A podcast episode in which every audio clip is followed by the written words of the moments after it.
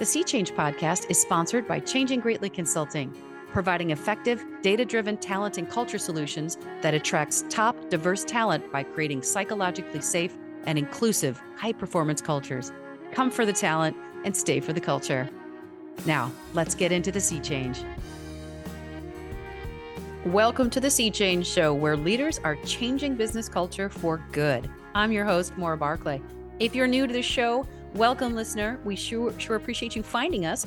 And you did not find us by accident. Please take a moment to hit subscribe, click that follow button so you don't miss a single conversation with these remarkable transformational leaders who are doing amazing things. And if you are a frequent flyer, thank you so much for following us and listening, and of course, sharing us with your friends. We really appreciate it here at the Sea Change Show. Today's episode is a highlight episode for Jason Greer, the CEO of Greer Consulting. His original episode dropped on January 26, 2023. He's an amazing individual on many levels. We talked about so many things. He is a, a very athletic African American man. And the reason that I put it like that is because, as we know, white folks tend to, not all white folks, but the vast majority, the, the the the area of concern, shall we say, are are the white folks who are in positions of power, leadership, and influence who find black folks threatening. Just the presence, and especially if they are confident, smart, capable. That makes it apparently uh, much trickier. So we talked about that. His consulting business is all about labor relations and protecting companies by helping employees through empowerment, advocating for employees' empowerment, essentially. And through that process, unionization is uh, deferred or deterred. Now, this man's very good at what he does. He's got a couple of degrees, he's got a book. He's one of these incredibly talented, capable people who has a heart of gold and just happens to be black. The part that I want to focus on here is a call to action for white bystanders male and female. And here's the scenario. So Jason was hired to speak at a big company gig. And he arrived in, in the morning. They just had breakfast in the big ballroom. He's a consultant. So, as you do, he's walking around in his business suit and looking very polished and professional, as you do. And and as he walked by the table with the senior executive leadership team, the CEO, without really looking, hands Jason his empty plate. Now, I would like to think that CEOs, you know, could be should be taken task for these types of things, right? I mean, don't we all know better by now? But uh, this is a, a, case of unconscious bias, and uh, does not excuse it, and it's unfortunate and damaging. It causes great harm. This behavior so we could focus on that. I could focus on that, but I don't want to focus on that. Here's why there's a table full of people who just did not know what to do. And I'm guessing that any sort of feedback in that moment may have like there was no there was no good way to handle that i should say a way that guarantees you won't get fired uh, so, you know, my question is, what would you do I don't recall whether or not this particular company had a command and control type of culture. I don't want to presume that. However, it was the kind of culture where the CEO didn't blink in doing what he did, an entire team of executives sat there wide eyed, frozen. and to be clear, listen, I think there is a way to handle this, and I don't have the answer. And I'm going to be so clear about that. I'm not standing on my soapbox saying I have the answer to this. There is no good answer to this because really bad problems don't have a lot of really good answers. So there are only compassionate responses, some in the moment, some afterward. And uh, as I understand the situation, that CEO uh, never apologized. However, if I recall correctly, and you'll have to listen to the episode and then message me, tell me if I got it wrong. I think he got like annual gifts, like a Christmas card or something like that, an annual acknowledgement of some kind from that CEO after the event, which is, it sounds like his way of making amends. So, you know, we're all different kind of people, right? And I don't know if anyone on his team took him aside afterwards to address it because that is a very tricky situation. We don't, unconscious bias happens without our conscious control. So it's not fair to judge somebody for something that they have no idea they're doing. However, it is important to bring it into the light of conscious awareness. Very, very important. And the way you do that makes all the difference in the world. And if there is a way to do it without introducing blame, shame, or judgment, so it's a very non-emotional conversation. It is it is a trend. The more it can be a transaction, the better, because uh, it will be triggering for most. And a conversation like this will most likely cause a great deal of cognitive dissonance and for those of you who aren't familiar with the term, cognitive dissonance is this theory of uh, the mental discomfort that ensues when you're holding two conflicting thoughts in your head.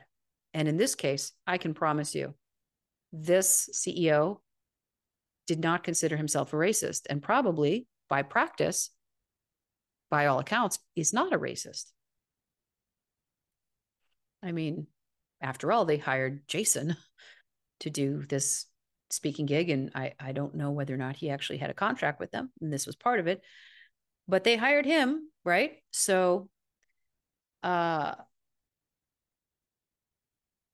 when any person of any ethnic background has an opinion about themselves and then a behavior occurs due to an unconscious, instantaneous, unconscious uh, pattern recognition and shortcut created by the brain, which results in a behavior that uh, we would put in the reprehensible box, or at the very least, uh, inequitable box, destructive, maybe somewhere in the middle.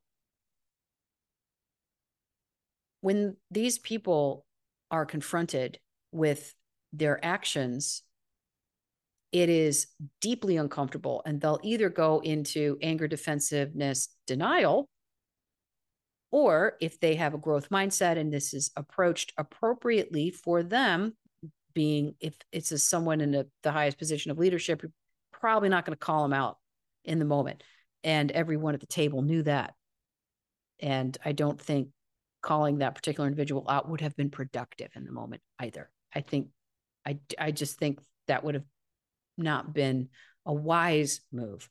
But um, I just thought it was interesting. I mean, of course, I guess they all sat there silent, but it is. I would ask anyone who is working on a leadership team how are you holding each other accountable? You are partners, you are peers, you are colleagues. How are you holding each other accountable? Do you have an operating agreement wherein this type of feedback is anticipated, it is welcomed, and it is requested? It is impossible, according to science, to prevent unconscious bias. You cannot because it is an instantaneous cognitive function. However, we can, oh, by the way, completely beneath your conscious awareness. You have no control over it at that point. That's why it's called unconscious. However, the moment a behavior occurs that is the result of said cognitive shortcut, that is when bystanders have an opportunity to bring it into conscious awareness. And the moment that happens, now we have control. That's how it works. Now, when it comes to systemic bias in systems, you know, processes, hiring, um, these types of things, hiring, promoting and all uh, other operational concerns, they're actually tools that are becoming uh, very av- available and uh, excellent. I was going to use a high dollar word. I decided to go for excellent. And those can be employed to help reduce bias. But in humans, I mean, that's why we have to use the tools before humans actually get our, get our hands on it, get our grubby little biased hands on it. we have to intervene with computers. Computers have to intervene first to scrub things so that we our bias is not triggered. And by the way, our bias comes from very early childhood. It gets reinforced over the years. It can be managed once it's out into conscious awareness, but you have to know about it first. And it's very insidious, it's very subtle. I will use myself as an example. I spent the better part of a decade doing trainings and I wrote uh, uh, trainings at Fortune 500 companies, US military, the International Monetary Fund on women's empowerment how women lead and uh, situational awareness, using intuition to protect yourself, using your intuition to be powerful, uh, using your energy to project uh, strength, confidence, executive presence, these types of things. I even wrote a book on women's empowerment called Unbreakable Woman Compassionate Self Defense and Empowerment. It is a very non judgy book because mm, I don't think blaming all men is wise, accurate, or productive. And I'm very clear about that in my book because there's a lot of men who help support women in their own empowerment. So let's not forget those awesome dudes. All right. Anyway, my point is this I took the free public domain Harvard implicit bias test and I did the gender test. And I'm from a generation where very traditional roles were the norm. And even though I had very progressive parents, that was just the time. And even though I have spent decades reprogramming my mind and writing books about it and helping other women do the same, and I'm very clear on my position on this matter, wouldn't you know it, I have a bias towards men being in positions of authority when the going gets tough. Like men are the experts. that is so deep in my little cerebellum. It is very difficult to unwind. Now, I know about it. So I'm very clear when that little gremlin starts to creep up. And then I have to consciously navigate that belief and treat everyone as if um, as equitably as if everyone has the same degree of authority expertise and ability. And of course men and women typically not typically but every we need everybody. We need everybody. Regardless of your gender identity we need the expressed feminine and masculine in all of its glory and vectors in order to make the best decisions and represent everyone accurately. The end. So I was surprised about my own bias. So the key here is when you see it, say something. When you see bias, say, call out bias and do it in such a way you, it has to be done in a way that protects the uh i should say well maybe protect is the wrong word that meets the person where they are recognize that you're about to throw them into a very uncomfortable confusing and disoriented place mentally and emotionally and it will be very easy for them to get defensive and embarrassed, usually embarrassed first, defensive second. And defensive means no more learning, no more openness. So you want to try to protect that open conversational space as much as possible. And the more compassion you heap on it, the better. The more transactional, the better. So it's important for your nervous system to be cool when you're having that conversation. Because if they don't feel judged, the longer the conversation goes.